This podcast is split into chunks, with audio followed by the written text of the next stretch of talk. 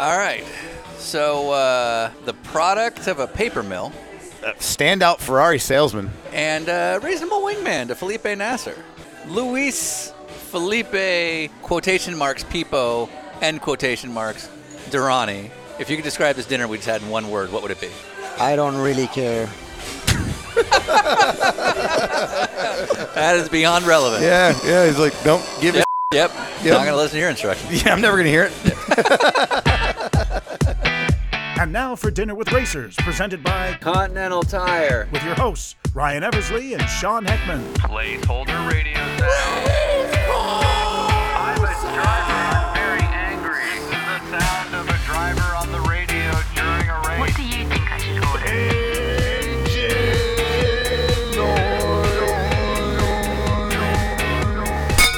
Welcome to another episode of Dinner with Racers. Dinner I with Racers. Ryan Eversley, I'm Sean Heckman. and we are currently headed to Atlanta, my hometown, so I can drop you off at the airport. You can go back to Los Angeles. Yep. But we are leaving the Grand Motoring Film Festival today, where we celebrated one of our episodes from our Motor Trend show. Yes, we have a show on Motor Trend, but this is a podcast today. And one of the guests that we've been wanting to have for a while, just ask a bunch of questions that we all kind of want to know the answer to, is Pipo Derani. Pipo Derani, you mean the current GTP ace? Now, obviously, our fan base is very heavily based on sports car racing, so the name Pippo Durrani should be pretty easy to recognize.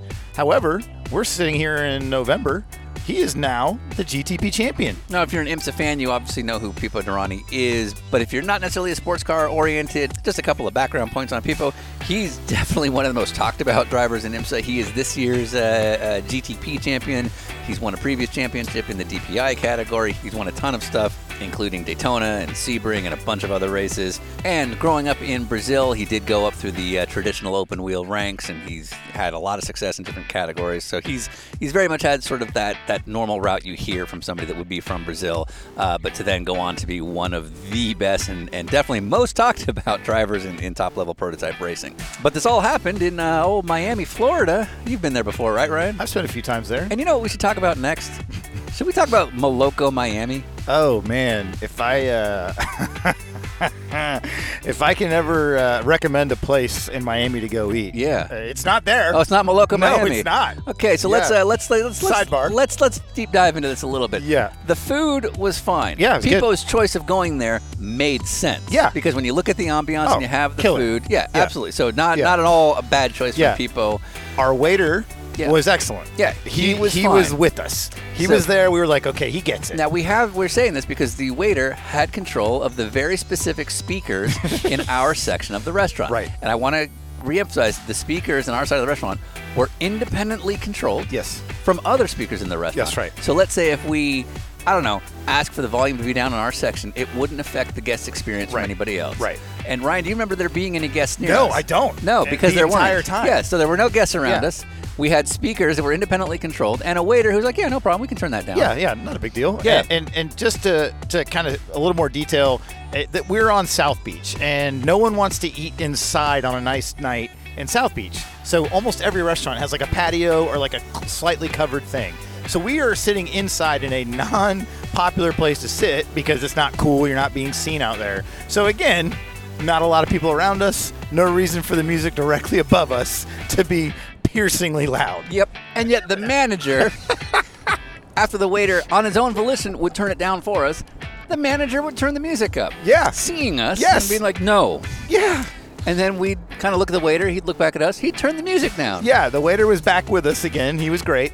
And then the manager would come in and turn it back up, and then he'd come over to us and he'd have to like try to try to convince us Yeah. that we were wrong. Right. He's like, no, no, it has to be loud. And we're like, does it? No. There's no one in here. He's like, yeah, no, it's uh, I just can't do anything about it. It's like you can, you just don't want to. So don't worry about it because this person's probably dead now from a drug overdose. I'm guessing. Yeah, Yeah. yeah. Not people's fault. No, Just to be clear. no. Just to be clear. All right, so what are we going to talk about? so, so it doesn't matter. You won't hear it. And just just so we know, if this episode disappears in the next couple days, just know it's because of the copyright strikes that it probably gets, which was out of our control, thanks to the manager at Maloko, Miami. you know who else I want to say thanks to? Huh. Continental Tire. Continental Tire. The uh You got this. when where the light strikes first. No, no. What is it? It's not the dumb choice in tires. It's the smart choice in tires. there. It is. You know what's not smart? The- My ability to remember taglines yeah, from a minute I, I wish this was a bit, but it's not. It's not. Smart choice in tires. I'll get it right on the next one. hey, Sebastian, how do you feel about driving people? You guys like the chicken sandwich, but everybody likes the sea bass. All right, Pipo Derani. All right, we're gonna start in five, four, three, two.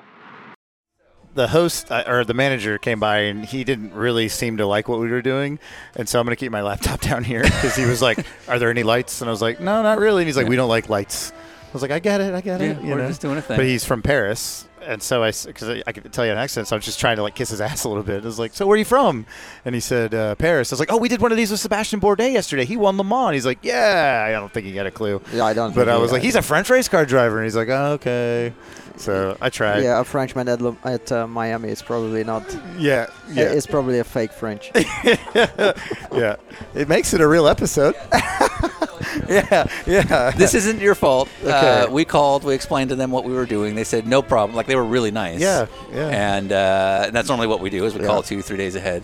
And uh, every now and then you run into some place that's Yeah. not sure what to do with you. right. And this is Well, also this is this is South Beach. See, that's fine right there. That's Yeah, beautiful. can work with yeah, yeah, yeah. Yeah, So- and, Um, and it's Friday, so I guess it's. Yeah, that's Oh, probably sh- part of it. yeah, I It didn't think of Friday. that. We Yeah. forget. We forget what day of the week it is. Yeah. Let's set the scene. We are in South Beach, technically, right? Yep, yeah, this is South Beach. Yeah. South Beach. You live pretty much walking distance from here. Yep. And uh, this is a very kick-ass restaurant. It looks beautiful, so I'm sure it's a scene. And the guy that hosts it, who's from Paris apparently, he wants people to come in and enjoy themselves. So I get it. I get what he's trying to do. Not be bothered by a silly by a couple podcast, of idiots yeah. in sports car racing. Yeah, yeah, exactly. exactly. So, So is, is this your spot? Is this where? where No, you to be honest, Yeah. um, I live really close by, but Yep. I've never been here apart from the very first time last week. and uh, yeah, yeah, yeah. and as you can see, yeah. it's um, there's a few trees around, so I Yeah. never actually paid attention Yeah. to it. And then one day, my wife and I were like, "Ah, should we try something different? Yeah, yeah, yeah. Let's go to Yeah. that Yeah. place that we Yeah. never actually got to see inside." And Sure. then we came here and it, we sat outside, and it was quite Okay. nice. yeah, no, I can see Here- how it sounds right. Here, nice. here it comes. Here it Yeah, here comes. we go. He- yeah.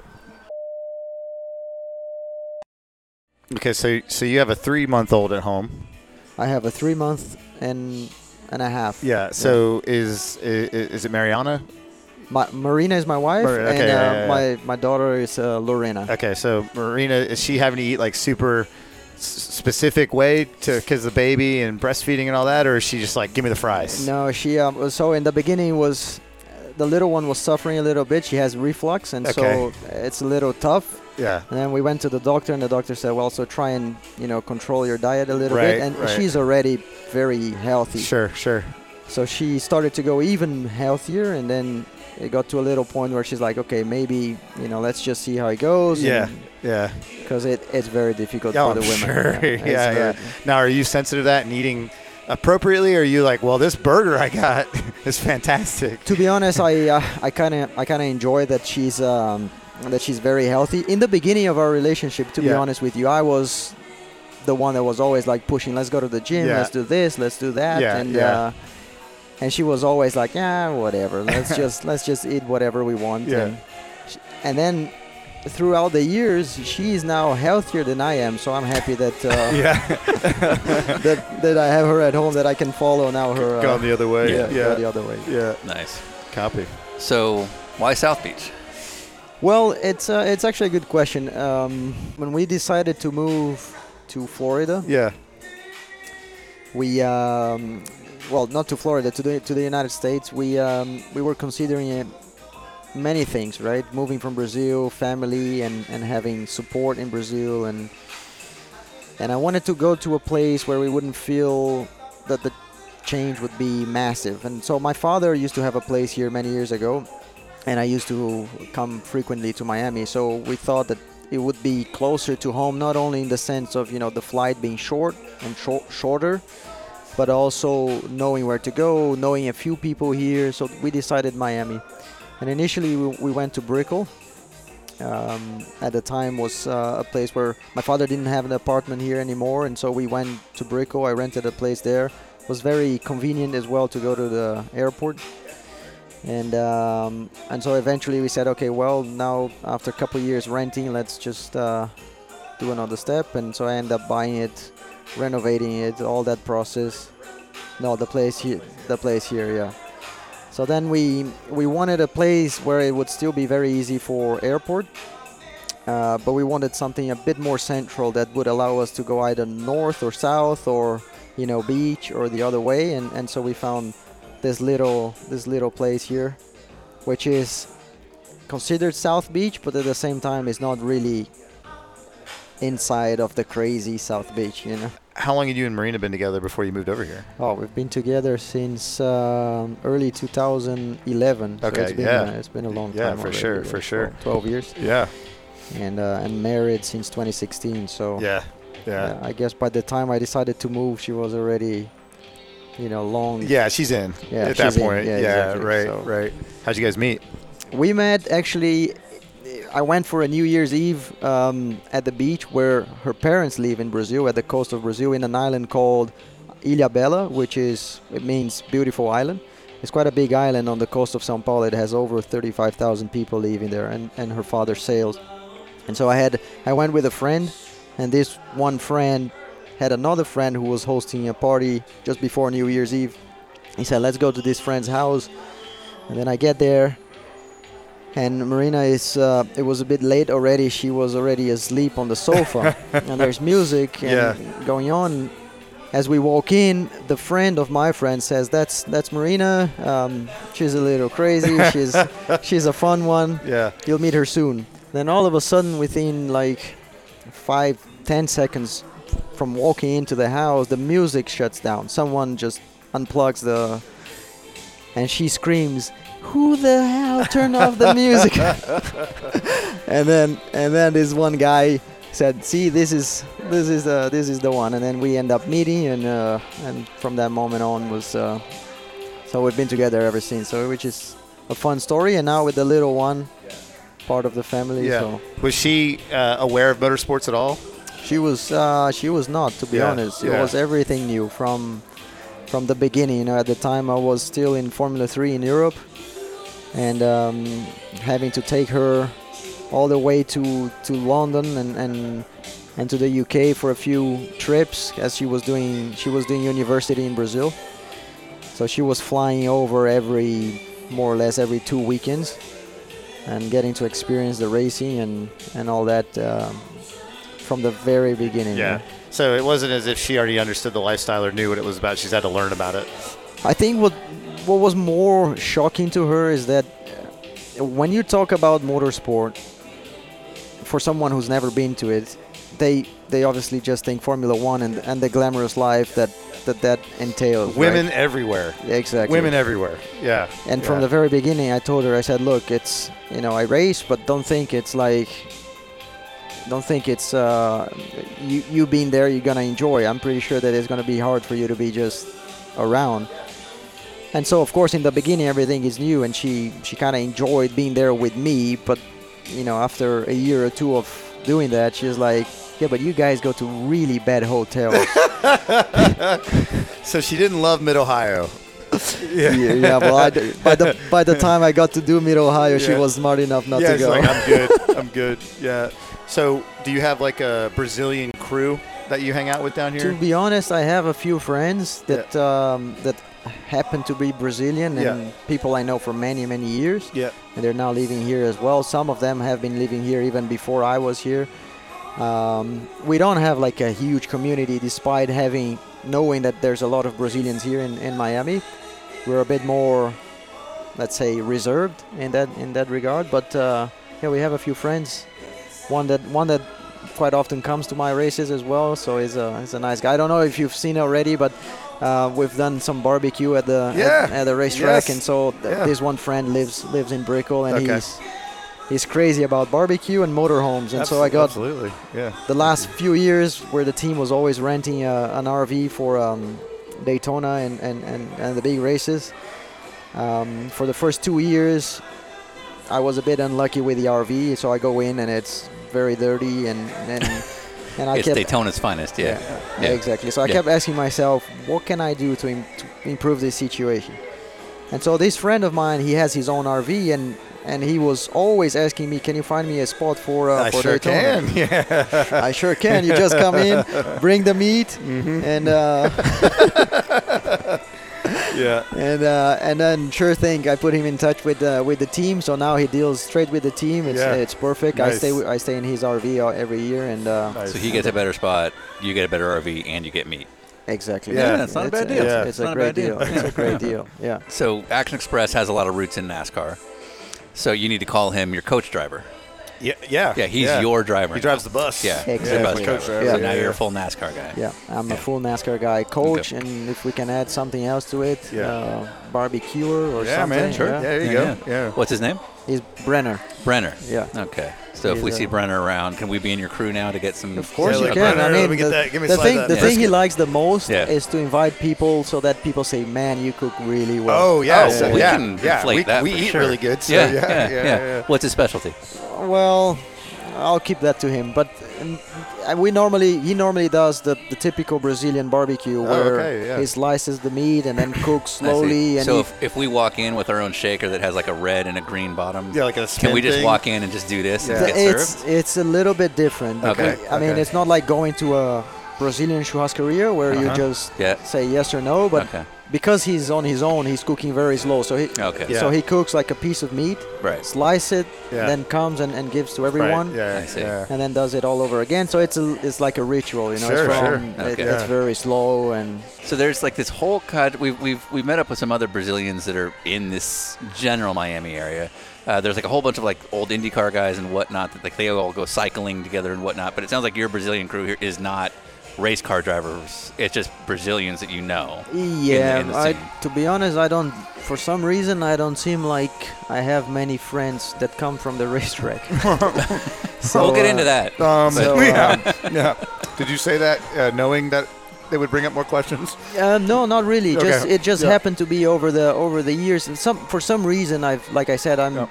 a little reserved on that Mhm. side, so I, I keep I keep work in one side and and and and. And it's kind of just a nice escape to have friends here that aren't going to talk about racing all the time. Yeah, Yeah. I think so. Yeah, Yeah. I think I think race racing can um, can be very demanding, and it's very easy for us to live our lives just thinking and speaking about that one little world. And there's so much more about race about life that it's it's not only racing. So I try to be I try to be out of the racetrack when I can, especially the last few I would say couple of years, but even more so from the moment my, my wife got pregnant, just trying to enjoy a different side of life. And um, and yeah, but over my entire career, I wasn't someone that actually hang around the racetrack and, and with other race drivers. I've never just ne- never happened for whatever reason. So I didn't know anything about your uh, your your family background until we just you know decided we were going to do this and do some research. So I had no idea your dad raced, your brother raced. Um, I didn't know that your your dad was involved to the level he was in motorsports. So what did he do for a living? And you mentioned he had a he had a place here. Was that one of the only like those are places in other countries, or was it like he liked coming here and that's why you did too? No, he liked he liked coming here.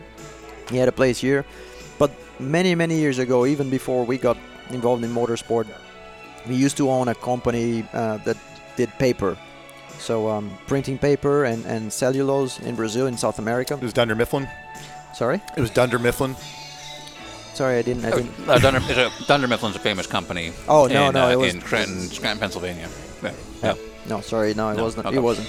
So, yeah, company was sold many many years ago, um, and because of that, eventually I got lucky that I had a family who was able to support my career up uh, until a certain point. Um, and so, yeah, I'm- I was uh, the first one of the family to get involved with motorsports and go kart. But very, very soon after that, my father, at the time he was in a, let's say, a privileged uh, financial situation, he um, he started to get involved and, and, and started to love motorsport. His passion was soccer back in back in the day, and then and then all of a sudden now he goes into um, they had the Trofeo Maserati in Brazil. There was um, there was a single make series.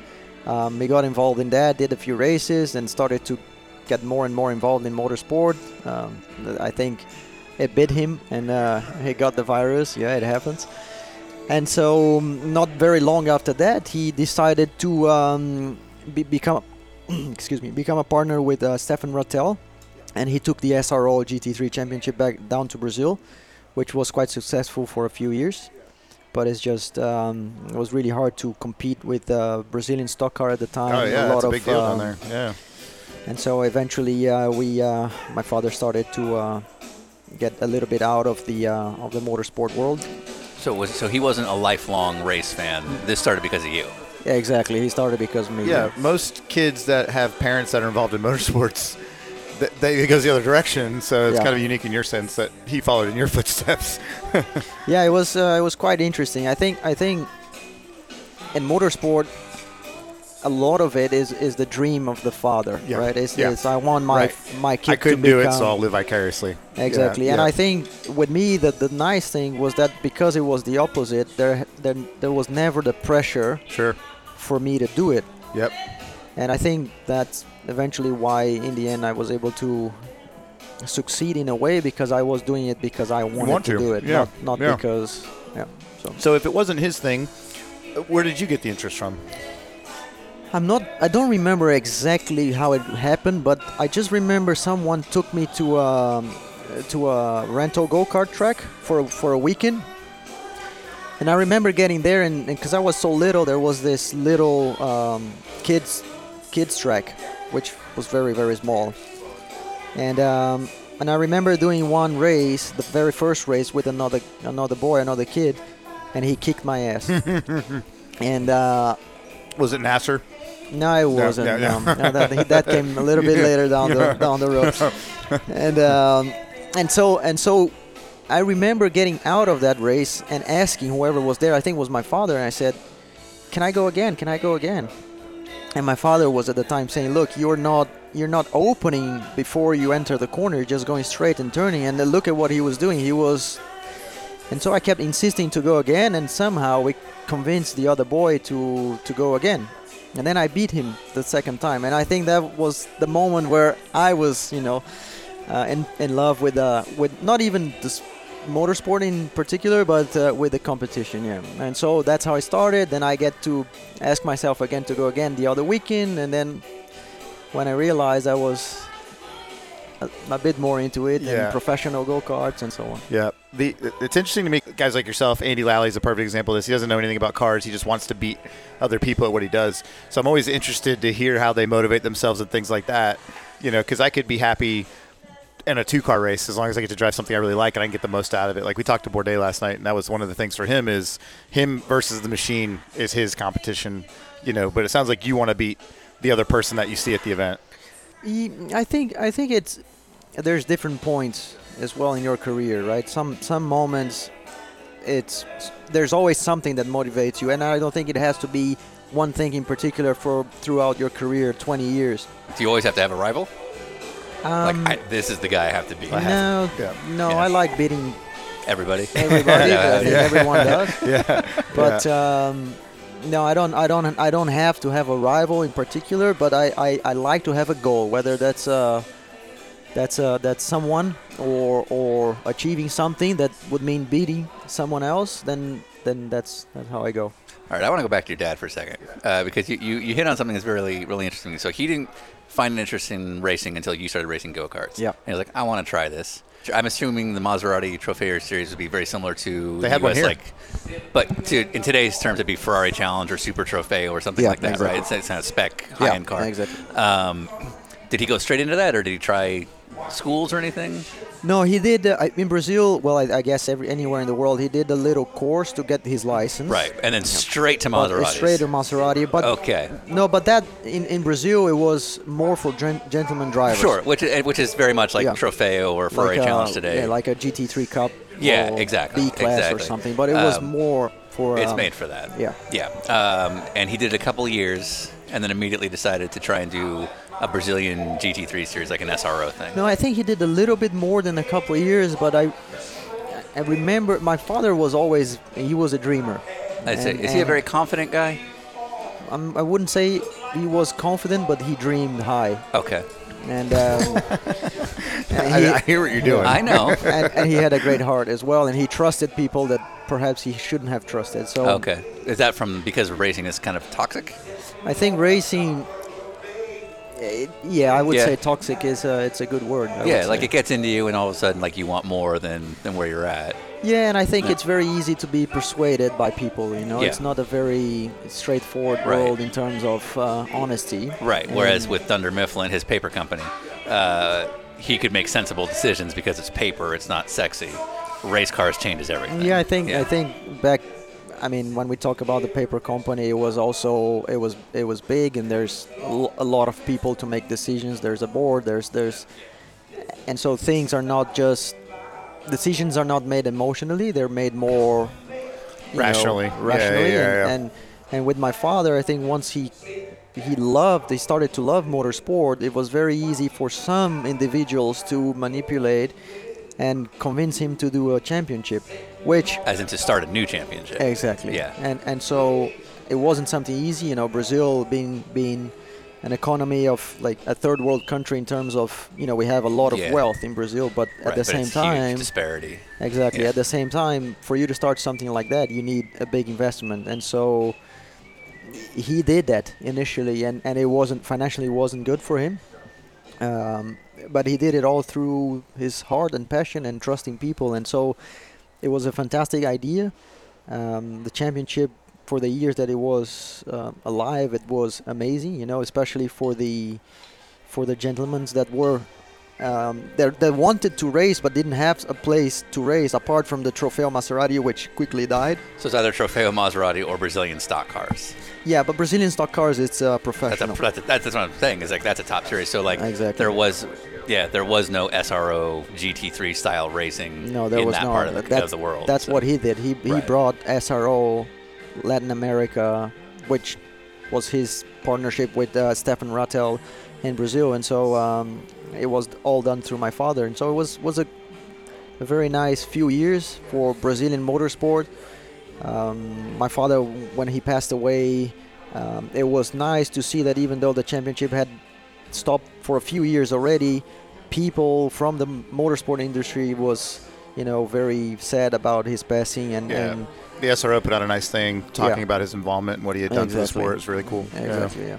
Um, all three of us have been in the sport for a while, so I think sometimes we're very well aware of people and what their intentions are. But sometimes when you're new to the sport, it's very easy for somebody to see an opportunity with you and, and try to take advantage of it. Was it one of those kind of scenarios where he was new, so maybe he wasn't as in tune with people that are that are that have different intention, or how things can go bad? No, I think, and to be honest, I think what happened was he should have never done it on his own. What, what Sure. he did, that the investment was all on his own initially, and so he, when I say he was a dreamer, was that he he dreamt so big that he went purchased the car, paid for primary sponsorship for the for everything to work because it in the end it's a, it's a company you know SRO Latin America it's it's a company was a company and so he took care of the expenses for the beginning in the expectation of landing a massive uh, or a big sponsorship for the series which he did but at that time was already too late Yeah. Yeah. and Yeah. so and so really he shouldn't have done it on his own and so that's when i say he was a dreamer was that he he he went with his heart instead of his um, Kind of the business sense. That, that- exactly yeah, yeah, exactly and exactly. and and so but i guess that's um, that's why we all love motorsport you know we are all in it because more because of our heart than than anything else And the money. yeah and Obviously, money, the money. Of course, the money, right, Sean? yeah. Yeah. as a consequence yeah, exactly. Yeah, Um, yeah, I'm wealthy. What is. So, at least according to your online resume, you did a bunch of karting growing up. But if I read it right, you, when the time came to move to single seaters, it was straight to Europe. yeah Like you didn't do Brazilian Formula Renault, Brazilian F3. You didn't drive for Uncle Amir Nasr. Uh, like you, you went straight to the Europe stuff. Was that Yeah. a, was that a decision on your end? I think I think it's it's a decision that no, it's more natural for Brazilians because Formula One is so embedded in the In culture. the European stuff, sure. And, so uh, always F1 for you. Yeah, the the beginning yes was always F1, but as usual, we made a few mistakes with some of our choices, team choices, that prevented, I think, myself having a bigger step when it actually counted. Right, right.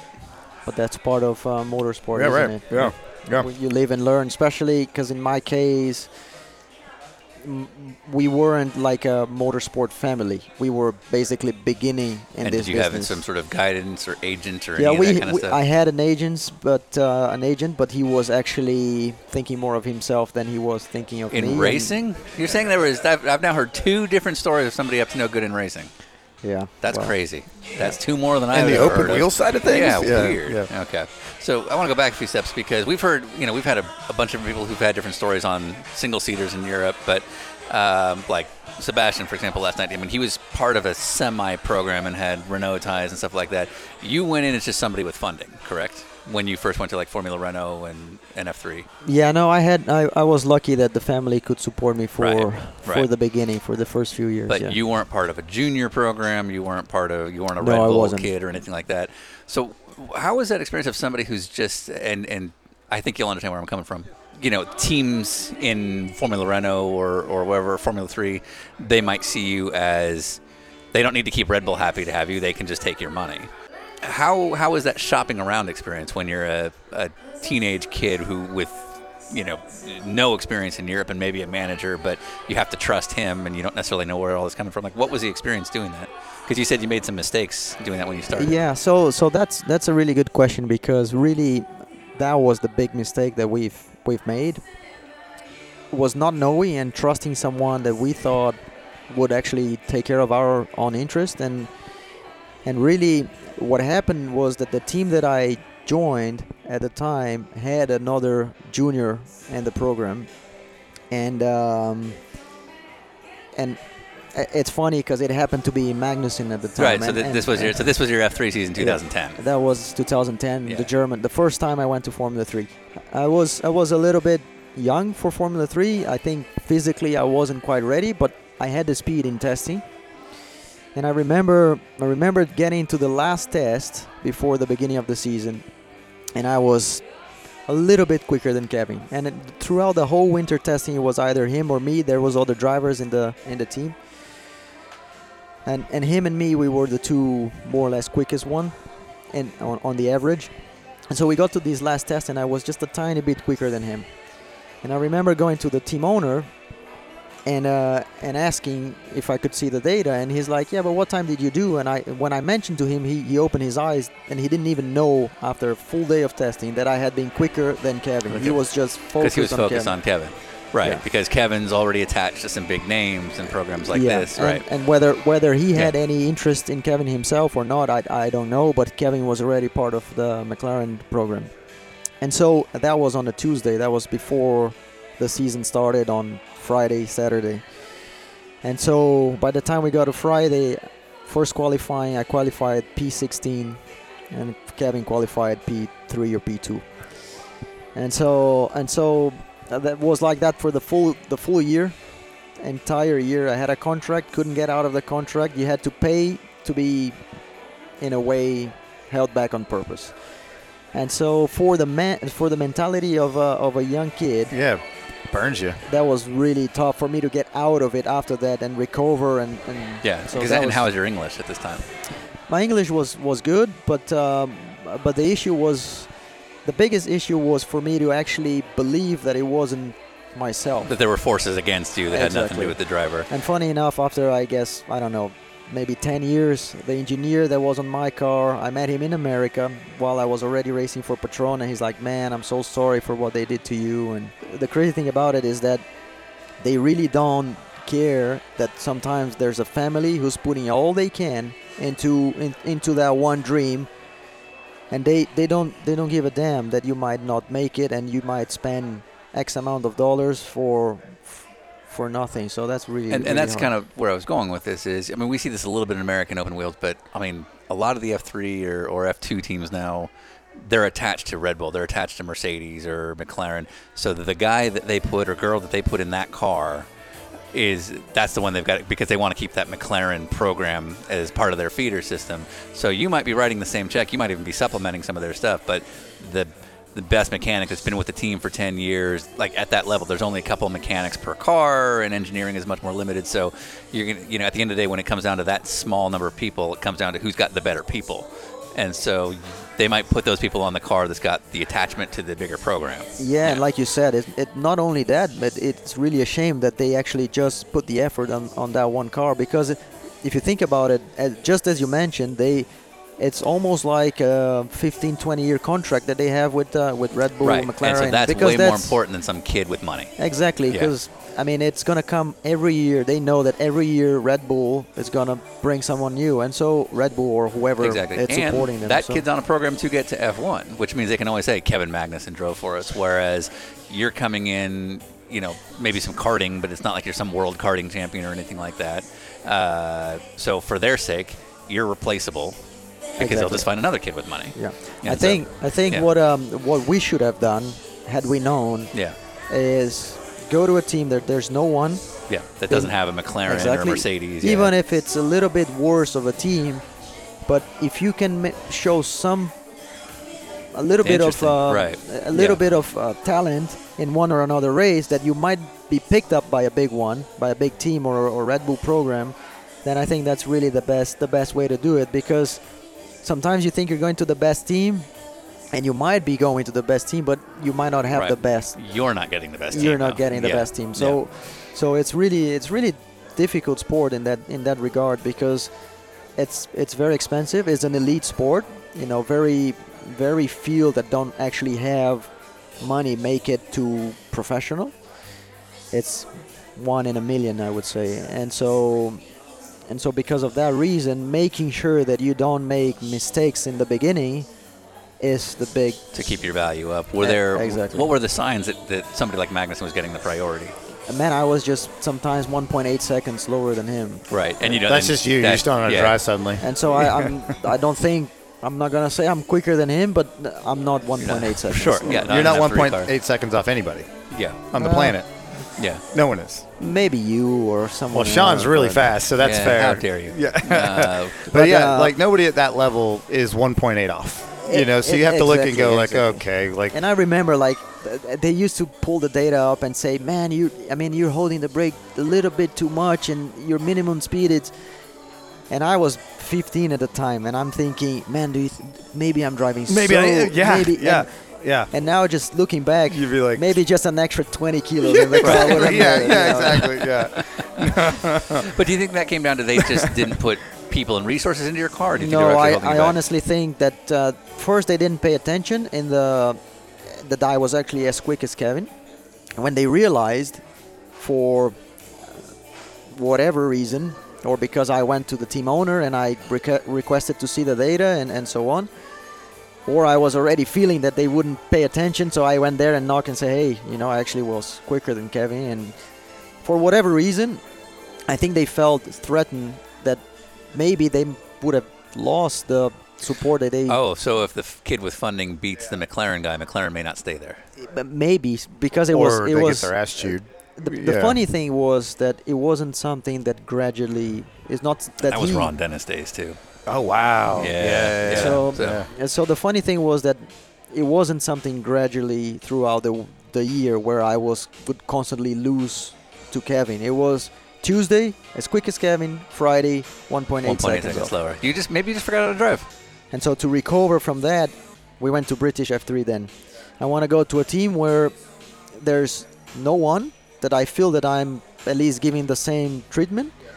But then we went to a really bad team. I was gonna say, yeah, the, the, the flip Yeah. side is you go to a team Yeah. that's not worthy. Yeah, you're having, of, the, of you're having the factory team. best weekend outside of the car. Right. Like everybody's nice to me. I'm getting Yeah. the lead, everything. And so that was another really bad year. And so now at that moment, we burned two years of funding. And and so to get out of that hole was a really long process. Mentally, financially, because by by that moment we we set and we say, okay, we have maybe this much more money to, to go. And um, Was your family? I mean, uh, this is a lot of money to any family, but Yeah. was your family putting anything at risk to fund your racing? Like, was at, anything? at that moment no Yeah, but okay. my father wasn't anymore at the situation he was at the so beginning. he's not making money anymore. Exactly. So Yeah, you you're just can't- coming out of savings. Yeah. So- Yeah. And so it's it's quite a funny story because we said and we say, okay, let's let's do maybe one or two more years of F3. Let's not move up to Formula Two because it's it's it's too much of a step. And if you're not winning an F3, then You shouldn't yeah, be anyway. yeah. Yeah, yeah, And so let's let's try go to a better team, and then I end up doing um, Fortec. Sure. And, yeah, won yeah. a few races in F3, finished third in the in Macau, which was Yeah, quite- it's huge. It's a big deal. Uh, was was good and so we started to see some sort of progress in terms of you know getting confidence back and so on and so on Yeah. but then my father got to a point where he said well we i mean we that's it i mean Tapped if- out. I can't it- pay for this. Yeah. Yeah. that it's And, finished and that was a year of Euro F3. And that was uh, F3, yeah, Euro F3, and then and then it was quite a funny story because my father had parked a couple of Ferraris that he used to race in the SRO Championship in Brazil, and so he said to me, he said, "Look, you want to continue racing? There's these two Ferraris that are sitting in America in a in a garage. They're parked over there. If you want to go racing, take those two cars. If you sell it, money's yours. Go racing." And um, Put some effort in. yeah. Yeah, yeah, yeah. And so and Yeah. so What kind of Ferraris were they? they were four 430 GT. GT3. Yeah, yeah, yeah, cars, yeah, yeah, yeah, yeah. The ones that my father was racing yeah. in Brazil. So, So you the have- Why did he bring them over here?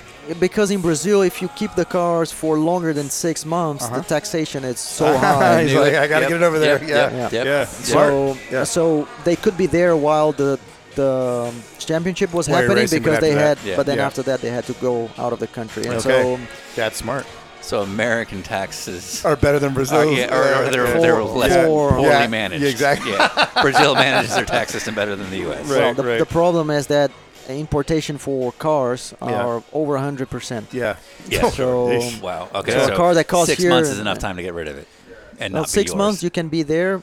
Yeah. Um, It was just passing through. Exactly, you can pass through. If there, if the championship it's a year, then you can request a license to be there for sporting reasons. Ah, I see. and so then so the cars the cars were own. actually in Brazil for the duration of the championship. But then once the championship finished, there was no and then and then the right. car And this was over 10 years ago, so statute of limitations, you're good. no no everything was everything was legal and everything was fine. So the cars came to America, and um, and they were sitting here at ANSA ANSA Motorsport with with with Alan. So I called Alan. Alan, Alan, how are you? Everything okay? Are the cars in good shape? He said, yeah, the cars are still in good shape. He's got like a hundred cars in his Yeah, shop. He's like, like, yeah, I'm sure I'm they're sure fine. they're I'm sure they're fine. there. And Yeah. so, uh, What's your name? believe it or not, believe it or not, I was able to sell the cars for a team in Australia within, Nice. within 10 days. nice. I guess that's uh, destiny. And so I raised another, I don't, don't remember, but a couple hundred thousand. And with that, with that money, I was able to raise WEC in uh, 2015. Oh, so your Ferrari GT3 sales. Was my first year in pop- sports. So those bought you a ride. those bought in- me a in ride WEC. in, in WEC. And is that yeah. with G Drive? G Drive? So not only did it buy you a ride, it bought you a really good ride. Yeah. yeah, yeah, yeah. Yeah. Wait, wait, wait. That's two guys that we've had. Rene Rast paid for his P2 ride at Le Mans to show that he was good in prototypes to get an opportunity. No, opportunity. he paid for his P1 ride. Uh, I can't remember. Yeah, it was P- he bought because he wanted to drive the R10 under uh, low bracing. Okay. Yeah, Yeah. Same, So either same way, idea. Like really badass When, driver. when when people are bitching about uh, bringing money to a deal, you literally had to sell some cars to get into an opportunity like that to showcase yourself. If your dad didn't give you those cars to sell that opportunity, you're you're in a bad spot. Yeah, no, I was in a really bad spot. Yeah. And so, uh, but believe it or not, I was able to raise WEC with uh, a couple hundred thousand, which, Yeah. which it's, But I mean, you're also a British F3 race winner, right? At that point. at that point, yes, Yeah. and then so I, it's not like you're just some chump with yeah, some money. it was It's it was a funny story because and Russian money's going to last forever. yeah, G So, gonna be good. Yeah. yeah. Actually, on that level, I want to go back because you, I mean, you went through several years of navigating your way through F3. It sounds like bad advice, uh, bad management made some of those poor decisions with you. Uh, did you drop that manager? And, I did, And yeah. is that when you started winning? Yeah, basically, So okay. Yeah. So you charting your own course through F3 ended up being the best thing for you, um, or was that experience?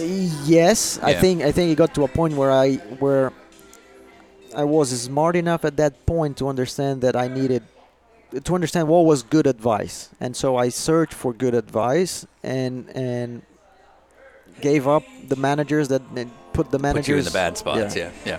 And so from that moment on, I started um, in a way ta starting to take off and get out of the. Out of that hole, did you make your so those the the, the good years in F3 at the end there? They um, helped. did you were those your own deals that you made, or did you have other management? No, they, they were my own deals that I that we made, but we had someone helping us then with a little bit less personal interest, I see.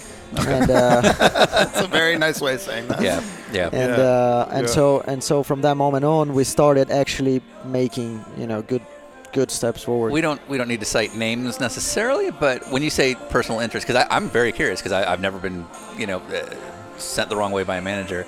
Um, is that they're taking your money and just doing whatever, or are they taking money from these other teams as well? Like what is what is So- doing bad, or just making bad decisions? No, so so what really happened was that the whole management side that I had was linked to the people who were managing the championship that my father took to Brazil.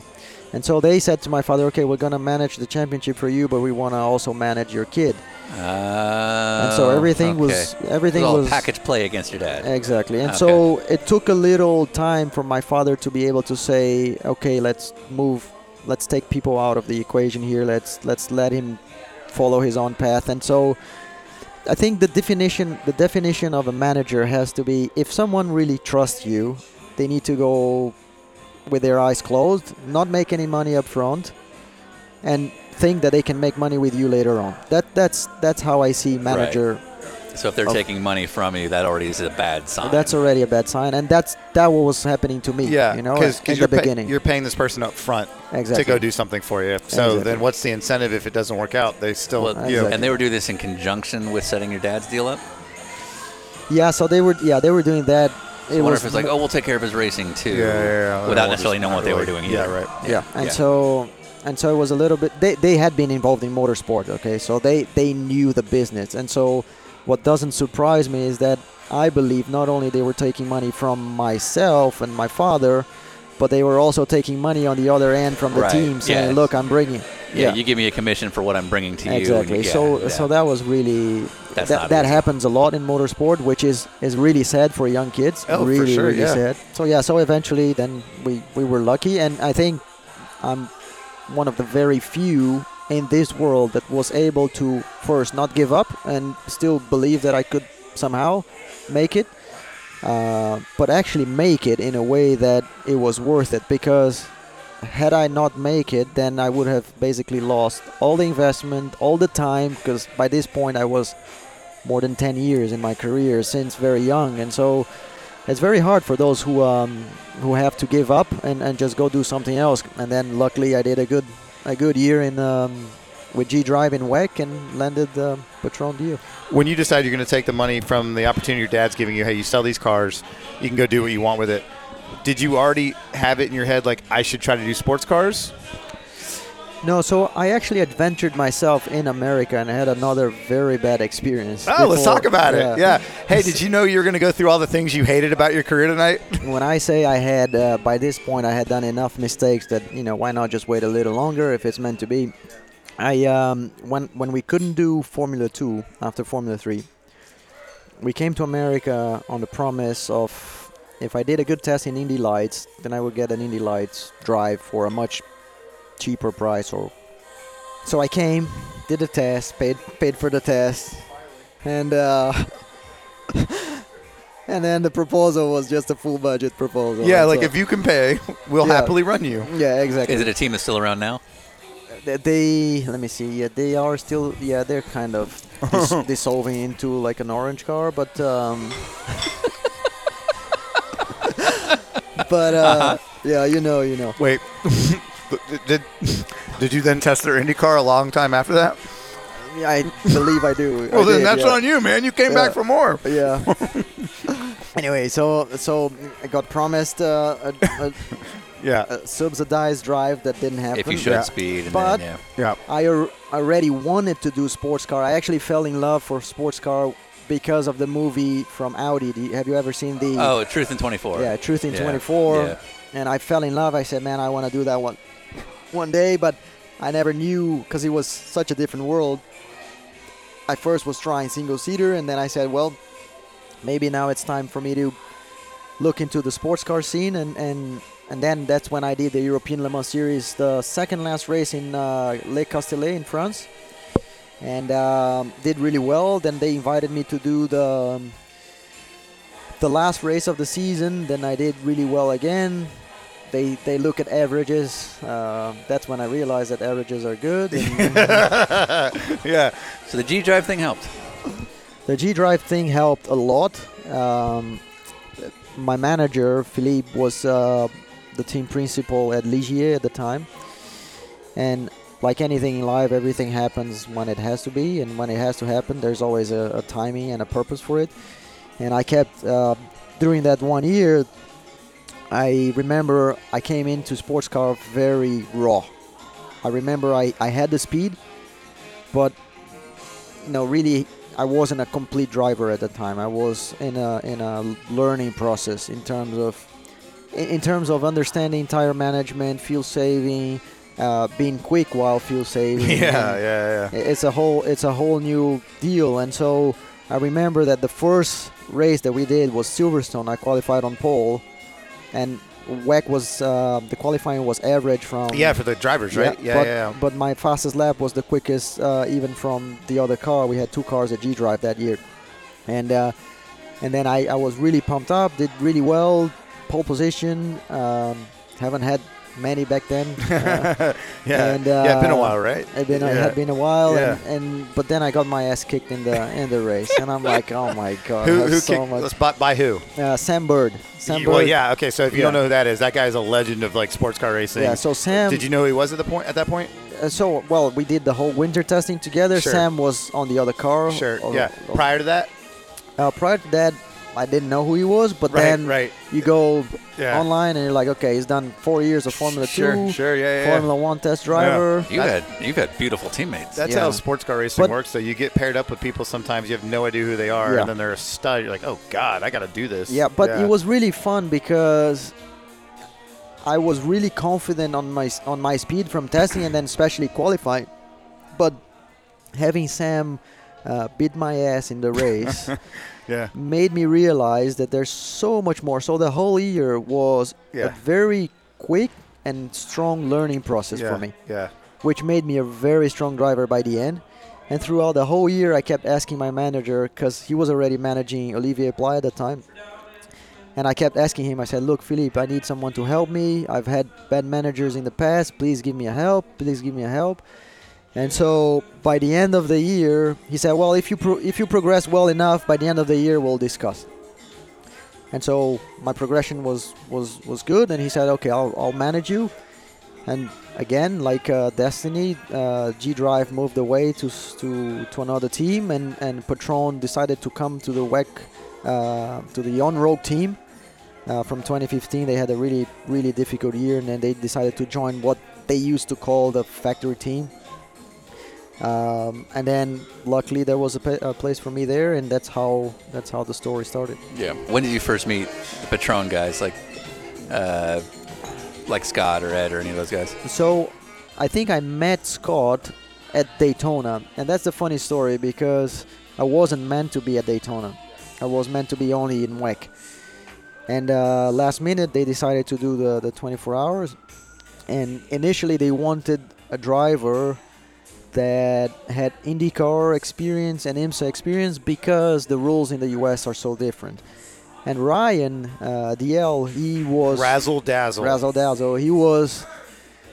He was during that year. He was. He knew that Patron was only gonna do WEC, so he was allowed to sign for Spirit of Daytona. Yeah. Right. Right. Right. And so he signed for Spirit of Daytona, and then they decided, yeah, we're gonna do this now. And then in the end, they decided to bring me last minute. How much bitching did you hear about this from Ra- Razzle Um, Dazzle?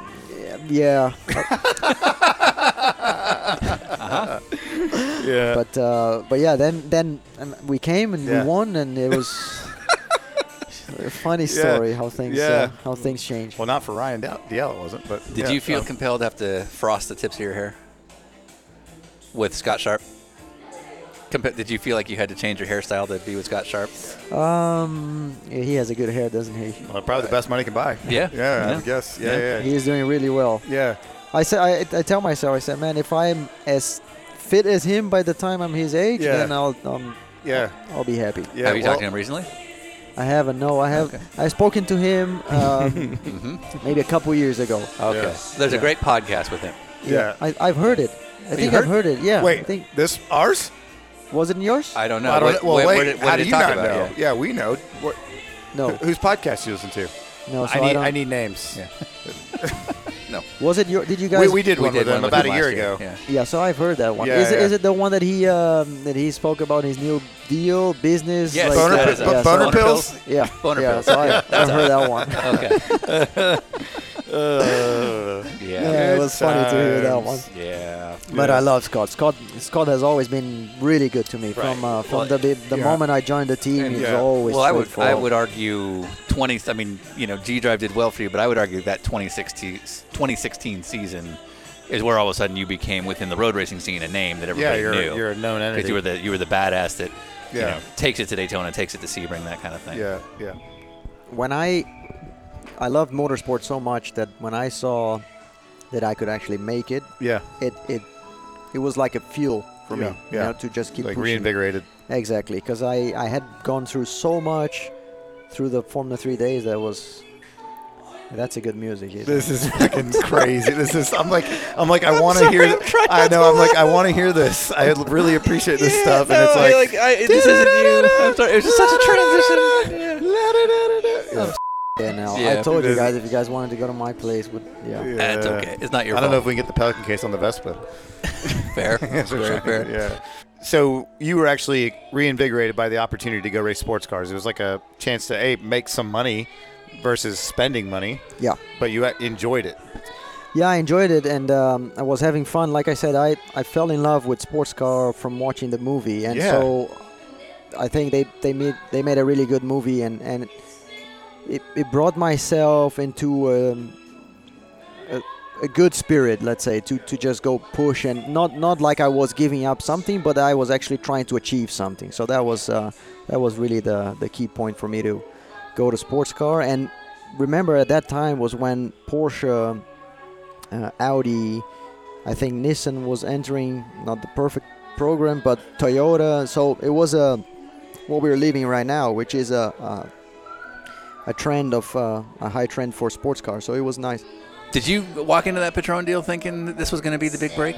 Well, it, for me, it was the big break anyway because I wasn't putting any money. I was getting my first paycheck. Oh, okay. So Yeah. it was already, you know, uh, it was it was good. So um, from trying to sell cars to go racing to then, you know, hey, you're gonna go travel around the world, make a few a few bucks, and uh, drive nice race cars.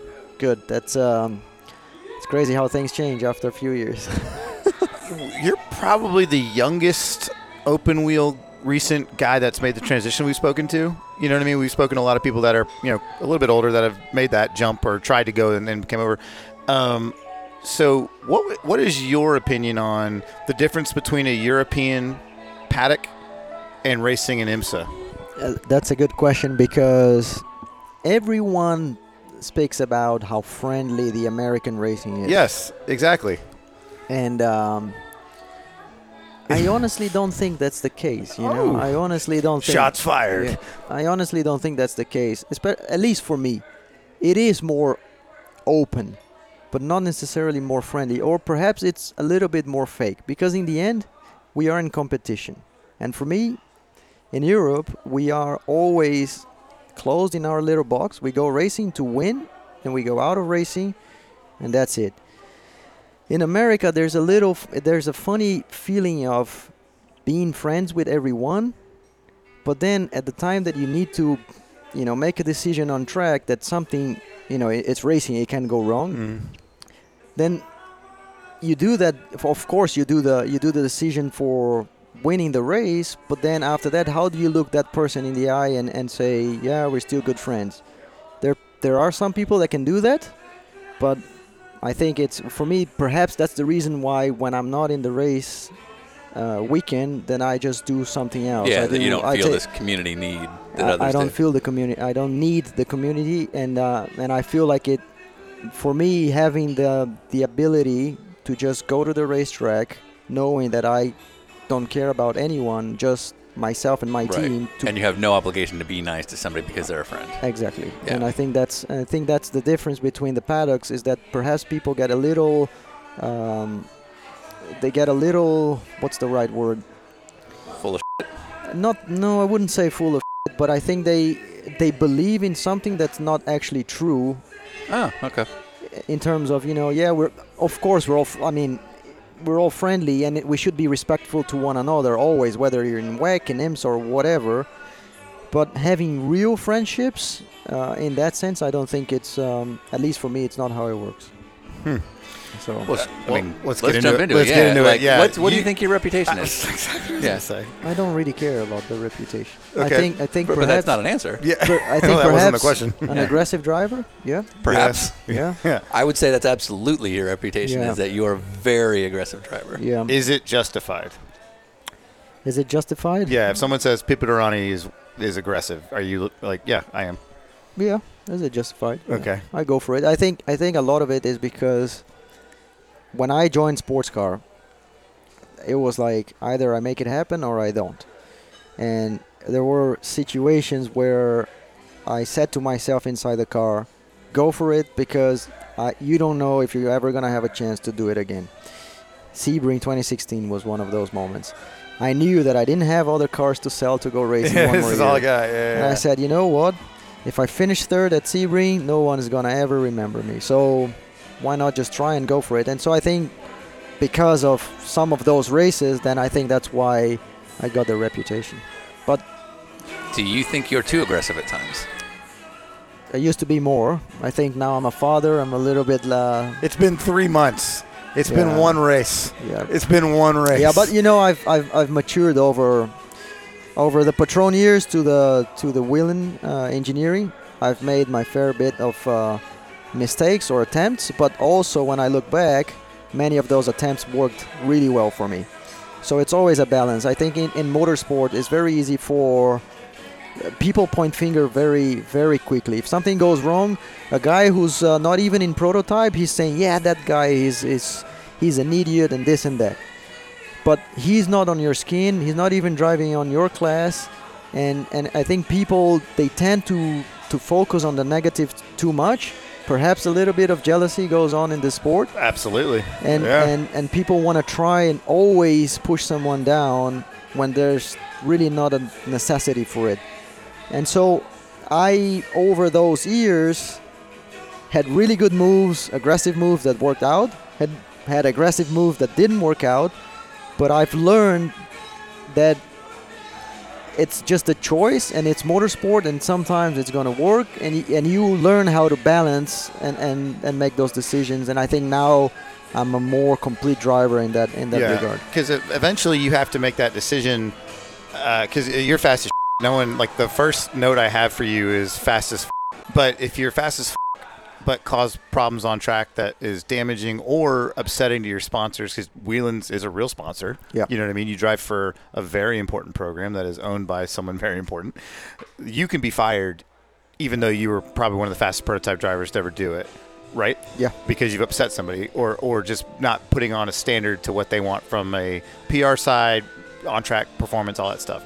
So you specifically have you had that like okay, I do need to make I need to make crystal clear when I make these decisions that it's not going to cause me to keep getting this reputation where it's like, yeah, he's the fastest guy in the world, but he'll knock the corner off the car or someone else's, and now we got a problem.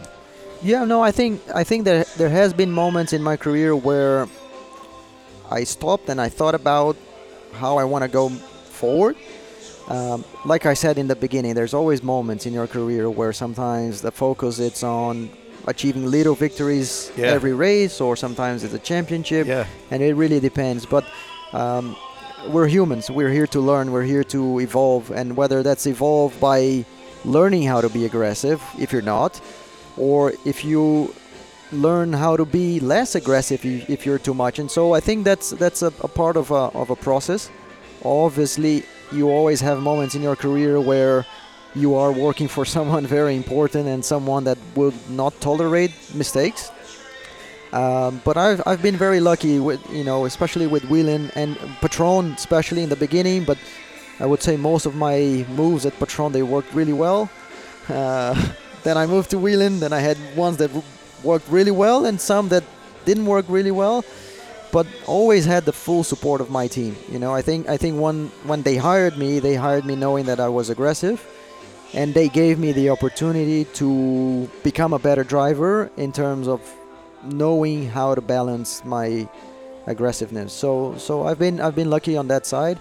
Um, Do you think? Do you think it's fair? Because I mean, I, I still I think you'd agree with me that your reputation is probably is one of, if not the most aggressive among the the prototype guys. Um, but when I when I ask it's fair, I think there's some incidents. It depends on who you hit or who you you know you have a run-in with that might dictate that. So I'll give you a perfect example. So 2020 Road Atlanta, obviously with with Ricky. Oh wait, that's Um, the example you. It's like the most famous yeah, one right. ever. Yeah, Uh, so 2020, you have your run-in with Ricky um, in the closing laps at Road Atlanta, and I'm not here to pick sides or say who did or didn't do what. Uh, but Ricky is obviously a very beloved character within IMSA, part of a very popular family, very media friendly, just a likable guy. Um, you're maybe less out there in the community for people to really know you. Um, if that run-in was with somebody else, do you think you would have? Would you have the same reputation? so just to understand, what what is my reputation on that? On Well, like- basically, what Sean's saying is like if you wreck somebody that nobody cares about, it's not going to be as big of a deal as if you wreck Yeah. the most popular driver in the class. If, okay, let's say it wasn't. Let's say it wasn't Ricky in that car. Let's say it was Olivier Pla No, I in get, that I get the, I get, Yeah, I get yeah. the. And I'm I not saying you did too much or too little. I that's not my place. What I'm saying is, is I think you came out looking bad in that, from a public perception, not my perception. And is that because it's Ricky, or is that because people think you're too aggressive? Well, first of all, you have to. I, I don't know if it's fair. I'm asking. I, I, don't know. you know, Yeah. my, my my side of thing is I. I think people need to look at the incident, whether it's Ricky or whether it's um, Ryan or Yeah. whoever it is, you know, Yeah. and, and, and analyze for what it was, and not because it's either me or Ricky or whoever. I disagree that um, I don't think that the fault in that incident was mine because I was ahead, but that's Sure. that's another story. Sure, sure. And that's not what I'm arguing. Yeah, exactly. Not my place, but so. for sure, uh, Ricky and the family, it's very, they're very um, likable. Um, I think perhaps because also they're Americans, I'm racing in America.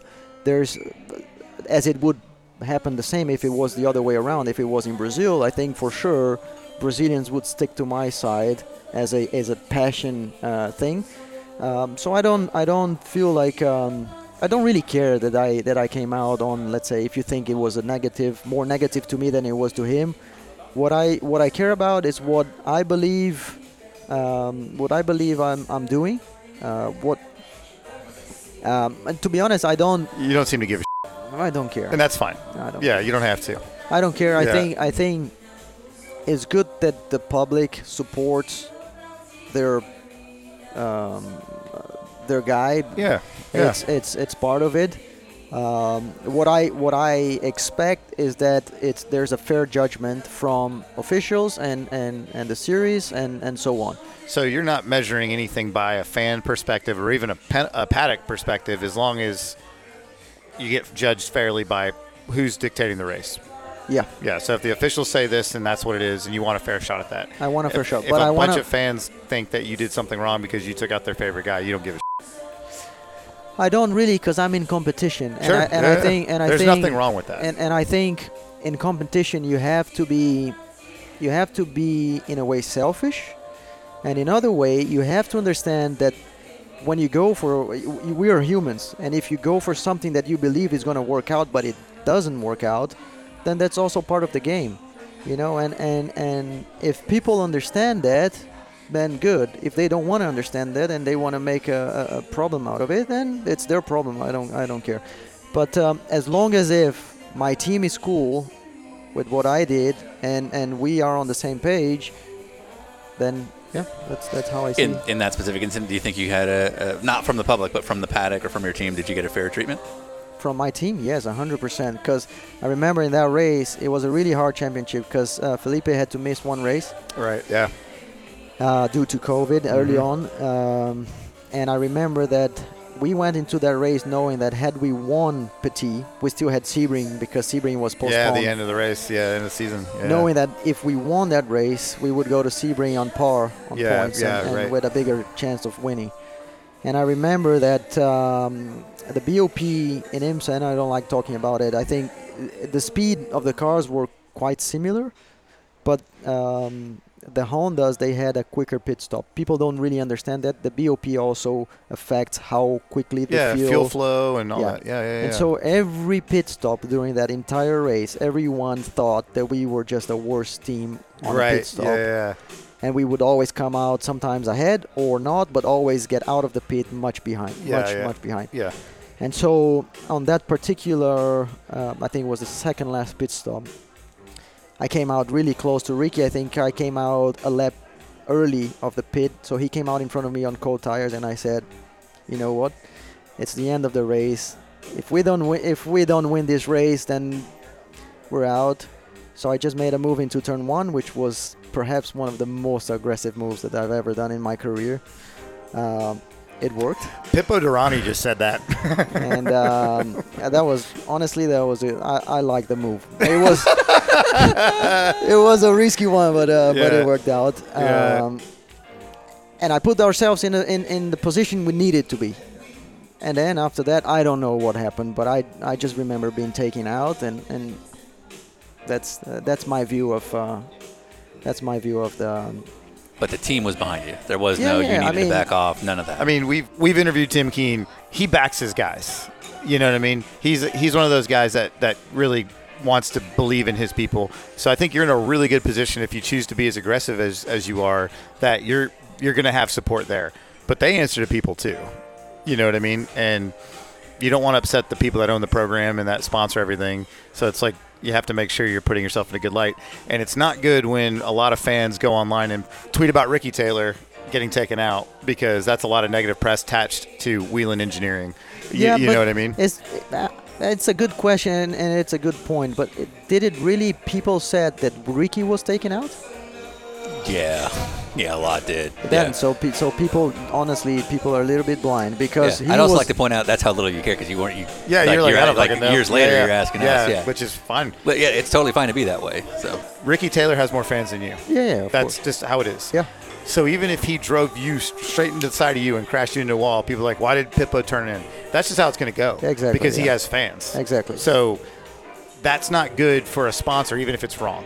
Yeah. But You- I you- think you that's know. when uh that's when it's really good when you have people that understand motorsport For sure. in the end, Absolutely. in- from Yeah. inside, from the Yeah. essence. Because I work for a fantastic group of people Yeah. that they want to they they're not worried about let's say Yeah, a right. Twitter Yeah, or, yeah, or yeah. something Yeah. like that. They're worried about winning, and that's that's why they hired me. has anyone like within Whelen uh, ever talked to you about calming down?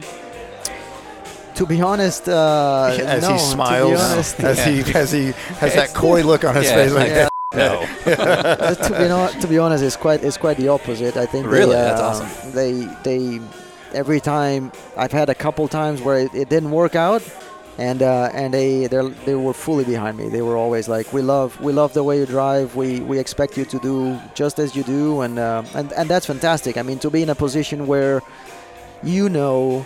In the end of the day, I am the biggest critic uh, critic of, of myself. You know, if I make a mistake, No I'm the gonna know one. exactly. uh, no, it's Yeah. not gonna hurt more in anybody else than than in For myself. sure, for sure. And so when I well, your wife might have to deal with you too. exactly, but yeah, she yeah, it's not very she knows nice what for she her. signed up for. Yeah, yeah. But yeah. uh, but I think it. I suffer a lot if I know I've let people down, absolutely, yeah, yeah. Like anyone should. But uh, I take the responsibility, and I like to be fair.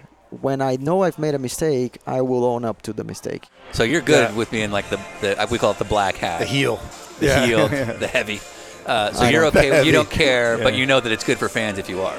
I don't care. I don't Yeah. care. Whatever whatever it is, what I like, it's being myself. Sure, sure. Uh, When when we go back to the IMSA versus WEC thing, I'm not a guy who's gonna pretend that I'm someone else's friend, or maybe be in a situation where he thinks I'm his friend. When I know that if I have to bang wheels with him on the track, I will before friendship, you know. And I and I think if people understand that and they're cool with it, it's better for, for themselves, you know. So that's how I go racing. I, I don't go to the racetrack to make friends. I go to the racetrack to win races for my team and for myself. So So we did one of these with uh, Felipe. Yep. Uh, I think last year. Yep. And uh, so you guys were teammates for a few years. How'd you guys get along? Yeah, with Felipe was uh, was a really interesting story because we've raced against each other since very young. That's what I'm saying. Damn, you guys He's, uh, known each he's- other for a while. He's a year older than I am, but we've always uh, I've always catched up to his category in go kart for one year. Then he would move up. because it's just that age gap. Yeah, gap. so he would move up to the to the other one, Yep. and and eventually our careers took a different path. Um, he, he he made it to Formula One, which was a fantastic. Uh, he had a fantastic single seater career, and um, and myself, like we spoke before, I had some troubles, and so to have Felipe join the the championship. Um, was quite nice in, in a way, like a, an old rivalry but always with a lot of respect for for each other. Um, but funny enough, Felipe and I, we weren't like from we know each other from since seven years old. We weren't, let's say, best friends. We we came from different cities. Yeah, we, he's from Brasilia, you're Sao Paulo. yeah, we raced yeah. against each other.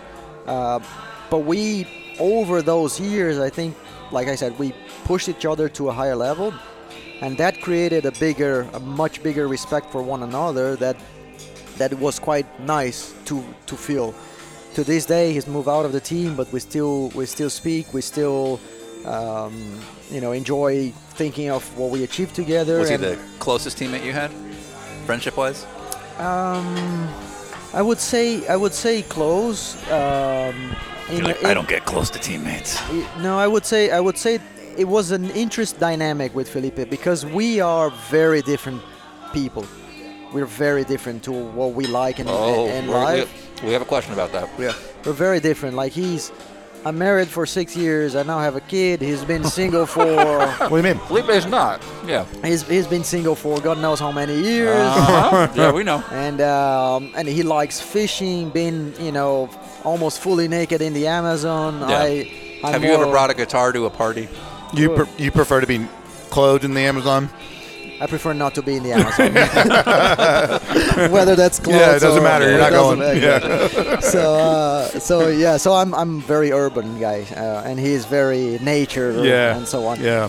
So I would say when you say close, I think we've developed a massive respect for one another in in professional in the professional environment.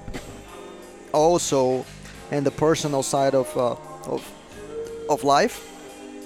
Um, so I would say also because of the language, and then we were able to speak. You know, so I think I think we were really close in that in that sense. I wouldn't say it was easy because I think in the beginning, and and people might not know that, but I think in the beginning, when you come into someone's team, Because he was already there. He was when already you came there. in. You were replacing Christian. it's almost like you're stepping into someone else's uh, environment, and Ah, and that kid, and yeah. that person can feel threatened oh, interesting. and yeah. and yeah. I think Felipe dealt with that very well because in the end we use that to become better as as a driver the two of us together and we've learned how to how to appreciate the strong and the weaknesses from one another and and be better as a as a team So three years together, um, we went to Felipe looking for stories about you. Didn't have much because you're private and you you just don't do bad things, which is a problem for us. Well, he's been wifed up for a while. You Yeah, know what I mean? he can't misbehave. Yeah. Um, How many girlfriends have you had? um not many I've Yeah. enjoyed my time when Sure. I was Okay. uh, but Yeah. not Wait, in many- Europe or in Brazil? In Brazil yeah Oh, okay. Yeah. But uh, I've also had older friends, so you can imagine what those things lead to. But Wait, wait, uh, wait, like Andy Lally older friends, like women? no, I mean like oh, Older, okay. you hang out with older dudes Yeah, who know yeah, how exactly, to, who know what they're doing. Yeah, right, right. exactly. So Okay. I've, Yeah, I, I yeah. have a I have a very good friend of mine who's a bit older. Yeah, and, and Okay. So before your wife, you did okay. I did okay. Yeah. Okay. Yeah. All right. But well, like, yeah, but did you, you're not doing Felipe Nasr numbers. Oh no, f- no, No. far from it. Yeah, I, w- I wouldn't. Yeah, I was So- still very young back when I was single. Yeah, and uh, yeah, I wasn't um, nearly as good looking as Felipe. no, so, not um, many people That- are, that's my not friend. very That is not. A, that is okay. we do the best we can here. Okay. Yeah. So so that's why I got married very early. You know, you're just like this is this is good. Yeah, I'm I good, like this I'm now. That's Yeah. it. So Felipe's first question that he suggested we ask you is, and and and I think we both agreed, Ryan and I, that this could go one of two directions. So I'm very curious which direction this goes. How many girlfriends of Felipe Nasr have you seen? It's a question from him, so he knows we're asking. How many girlfriends? He's used the phrase girlfriends. How many girlfriends of Felipe Nasr have you seen? So what what what girlfriends mean is like You define. That's that's his question. Because it could be zero or it could be a hundred, and I'm not sure which. It depends if it's Yeah. Instagram or real life.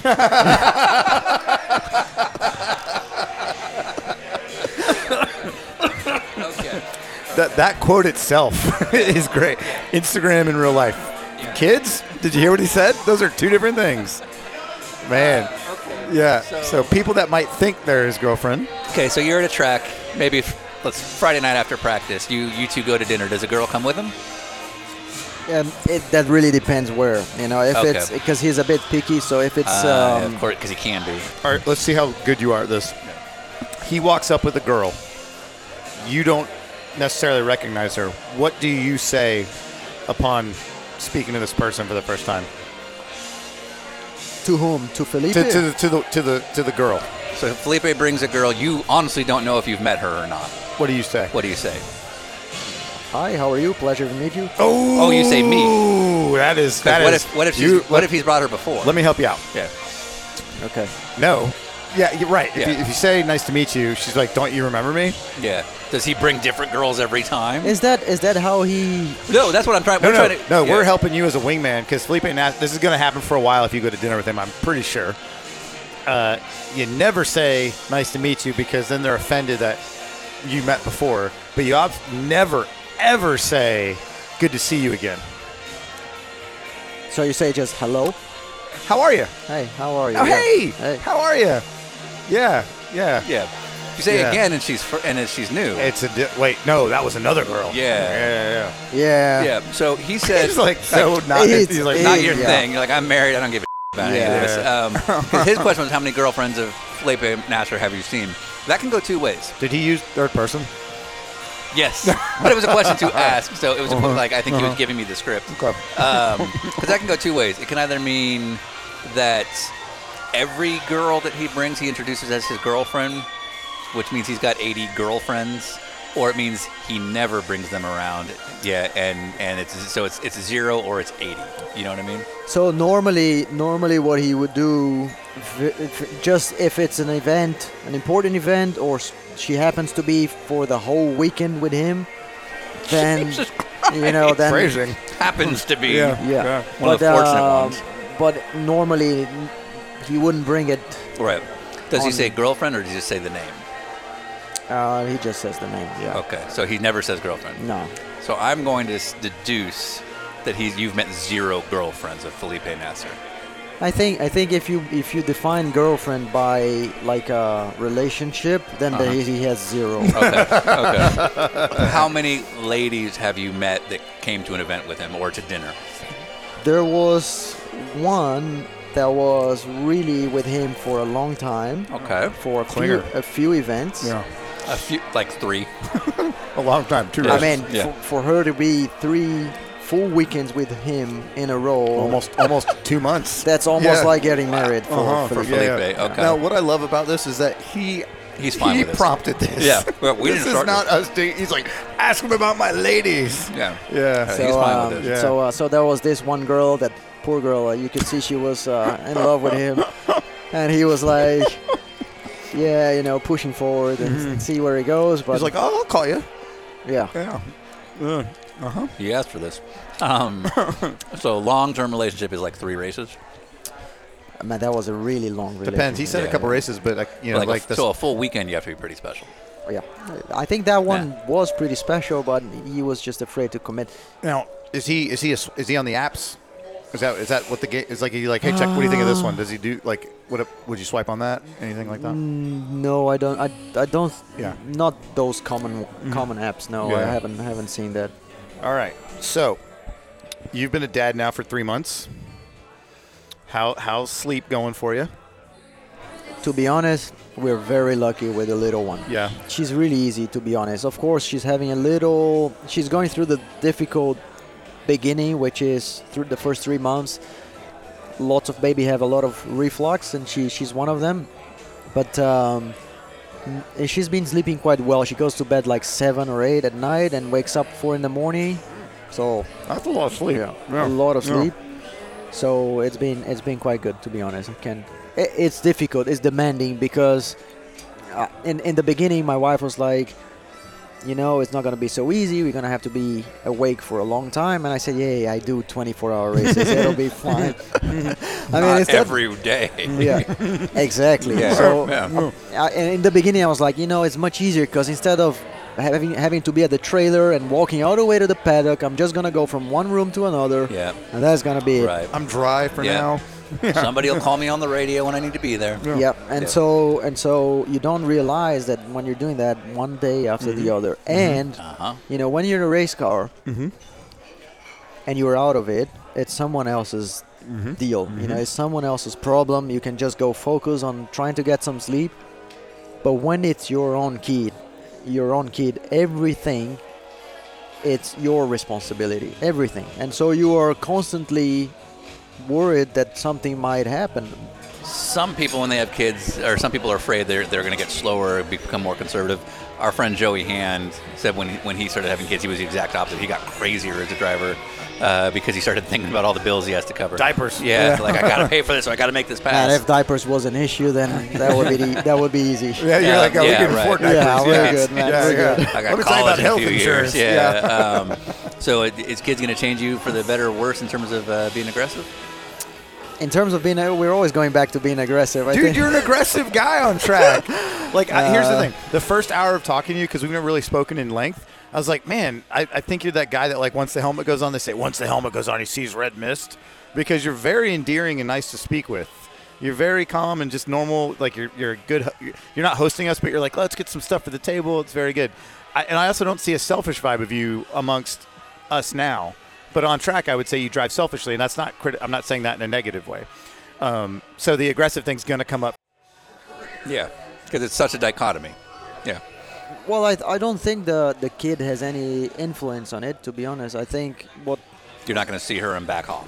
no, I think what, what I am as a racing driver needs to it, it will depend and evolve throughout my career, uh, depending on the moment I am uh, with the things I want to achieve. But there there will always be moments where I will need to be more aggressive to achieve something that I want, and moments that I will need to back off to achieve some things that I want.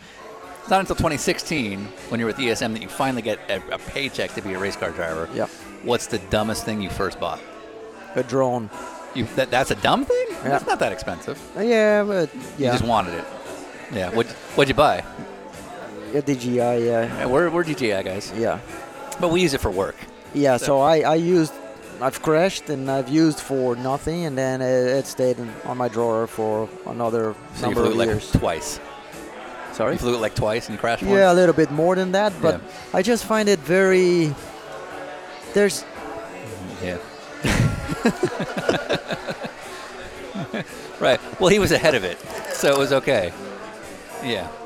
Go on. yeah. Well, well anyway, but the uh, yeah, I think it's just too much hassle for. Just to get an aerial shot that you Yeah. don't care about. Well, and like if you're not going to use it for something, what's the point? Exactly. So yeah. 2016, yeah.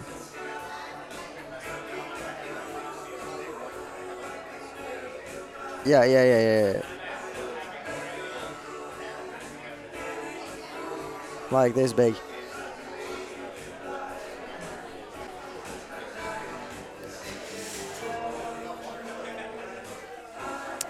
I've asked myself that question, but I'm very um, foot on the ground with uh, with money.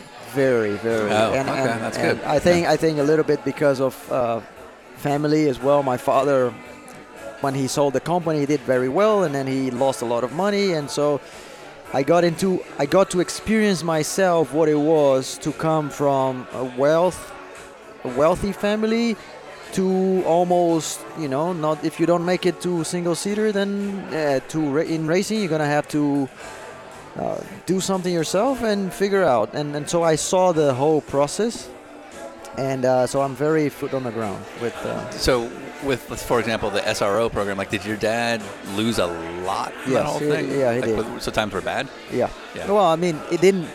My father, he, he ended up passing away before it actually got really bad, but it wasn't that way, you know. And and unfortunately, I believe that a little bit of uh, of the reason why he got sick and so on was because of his financial situation that he could see things that went wrong, and he unfortunately was really sad about it. And yeah, it was uh, prostate and uh, bladder. But it was really uh, luckily he was able to be at my wedding because just after my wedding, a month after that, he discovered he, he had cancer, and it took only a year, and he was and, and he was gone. So um, it was really really quick, yeah. But part of life, you know, we the only certainty we have in this life is that at some point we're all gonna go away. Ferraris to help you, you know, get your career going in the sports car direction. But there's another Ferrari that was important to you guys, right? Yeah. So so my father was a big car guy. I mean, big car guy. He when he made some money, the first car he bought was a Ferrari F3 F355. Yeah. Not a drone. Yeah, not a joke. he was smarter than me, but he had a bit more money than I did when I first signed for. Yeah. but uh, but yeah, so he um, he bought that one car, and he had other cars, he had race cars and so on. But Yeah. that Ferrari was the one he kept. yeah. Because that was the symbol. Like, this is This the is- thing I want. To this Yeah. day, that car's awesome too. F55? Like that car is so cool. Yeah. Yeah. And so when he uh, when he passed away, I, I bought the the car from uh, from the estate and, and have it with myself too.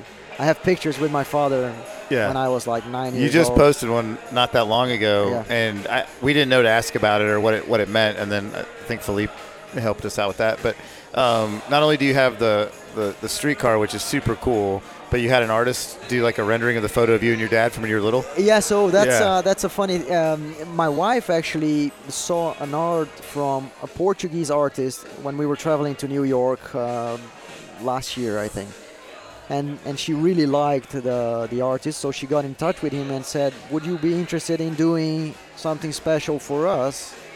Um, and he's like, "Yeah, I want to know the story. What is it like?" And and then she explained, sent the picture to him. And he's like, "No, that's a really cool story. I'm gonna do something for you." So, so he made a picture of exactly my. Uh, he copied the picture that I have with my father. Because it's a photo of you and your father at the back of the 355. Yeah, Yeah.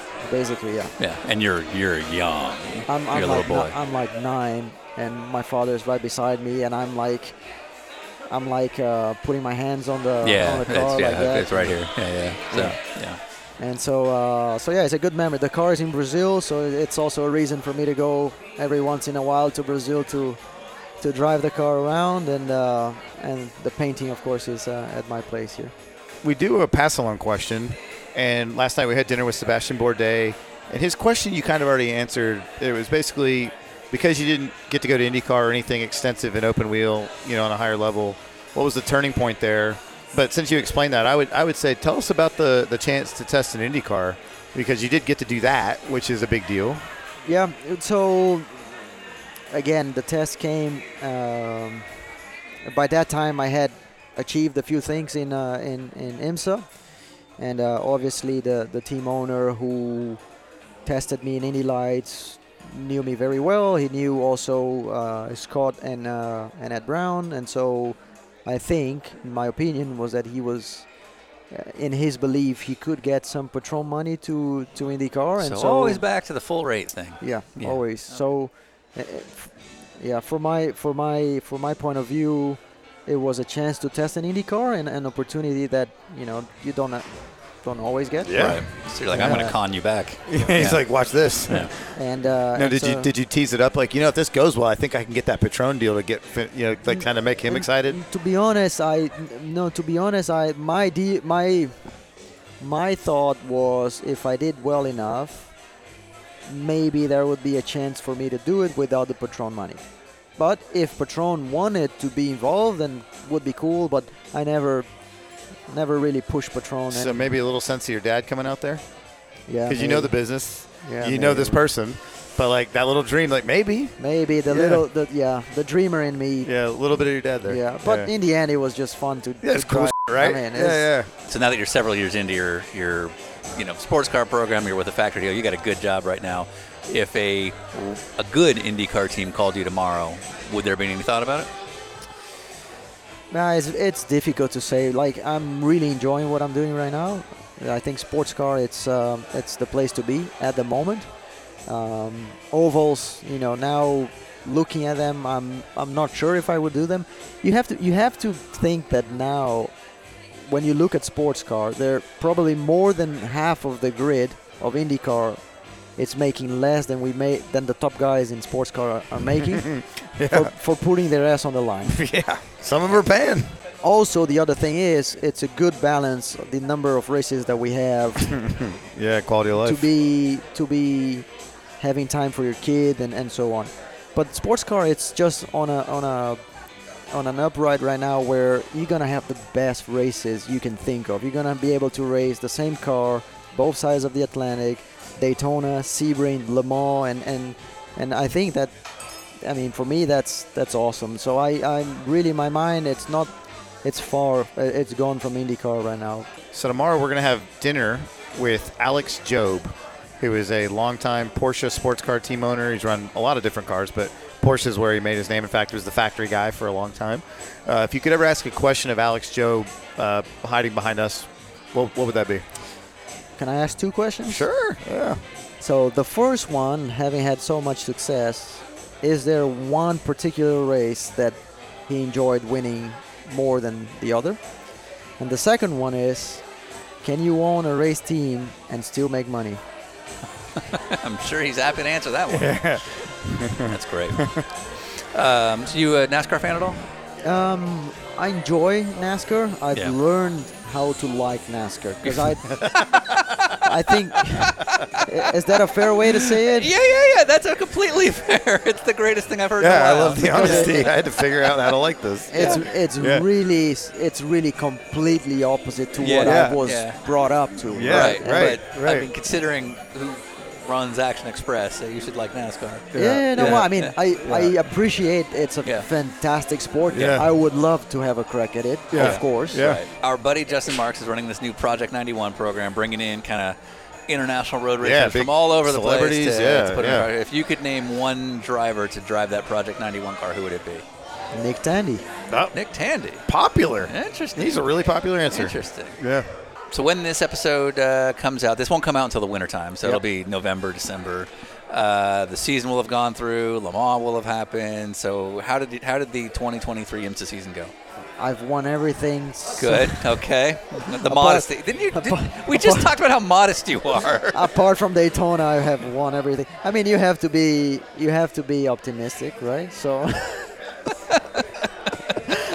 no, no. I hope. It's I the look, fact that no one was even on the lead lap. look, Yeah, he's like I led. I, I won by two laps. I led everybody. Yeah. Look, I think I think you know, uh, looking back, I hope that when we are at the end of the season, that we can we, we can look back and realize that we improved things that we we had to improve as a team. Um, as, a, as an athlete as well, there's always things to, to be better at, and so I hope that you can always see uh, a, a progression um, as a team, as, as a person, as an athlete. And I think if you're able to do that um, all together, then results will be a consequence of it. And, and so I hope that we can we can enjoy the, this moment of sports car racing, look back at the very first successful LMDH year, and hoping and hope that the first year is cemented the future of sports car racing. So you're our first Glickenhaus alumni. Um, we we we've tried to work with Jim on some projects. They didn't quite work out. Uh, we had our own experiences with Jim. Uh, would you go back to that program if you called? No, I would, man. I honestly, I had a, I had an amazing time. Now is it because he probably paid really well? He probably paid really. I mean, there it is. probably paid very well. yeah. Uh huh. Yeah, I say good things about people that pay well too. But Okay, uh, yeah, but yeah. no, look, I have to say, it, it's nice when you're able to choose things that you want to do for fun. And I'm very privileged that I had the opportunity Yeah, yeah. to be in a fantastic racing uh, environment in America, and then be allowed to go Yeah, do yeah, the Glickenhaus Yeah, program. absolutely. So I wish them all the best. Uh, it, it was really nice, and I hope I beat them. But it was really nice. Yeah. Back to racing stuff. Uh, we, we haven't asked this question. Um, your name is Luis Felipe Derani. Yes. And if you look at your early race results, it says Luis Felipe Derani. Yeah. And then, then, then all of a sudden it was Pipo. Well, to be honest, it's because everyone called me Pipo, but um, the federation, some federations, they go by the what's written, the legal name, and so. But you, if up left to you, it'd be Pipo. to be honest, it just happened naturally because there were other Felipes and, and, and so on, and everyone knew me by Pipo, and someone just said, you know what, just keep it because it's easier and, and it's easier for everyone to to know who you are. And I said, yeah, whatever, you know, let's just keep Pipo. And, and for me, it was very natural to hear Pipo because my family was constantly calling me Yeah. Pipo. And in fairness, So- there are like 30 Felipe Brazilian drivers. So yeah, that does make sense. Yeah, so in the end, it's. Uh, And it- too many of them are and there's a there's a funny story. There's a funny story about that with Nasr because we um, we raced the Brazilian Championship against each other uh, in 2007. He won the championship and I finished uh, second. That was 2007 in uh, in I think in in Bahia in Brazil. A In go a go kart, yeah, go yeah, okay. And um, at the end of the championship, you are driven the, the first three uh, the three uh, places in the championship. They they are driven on a, on the back of a pickup car as a as a to celebrate to celebrate.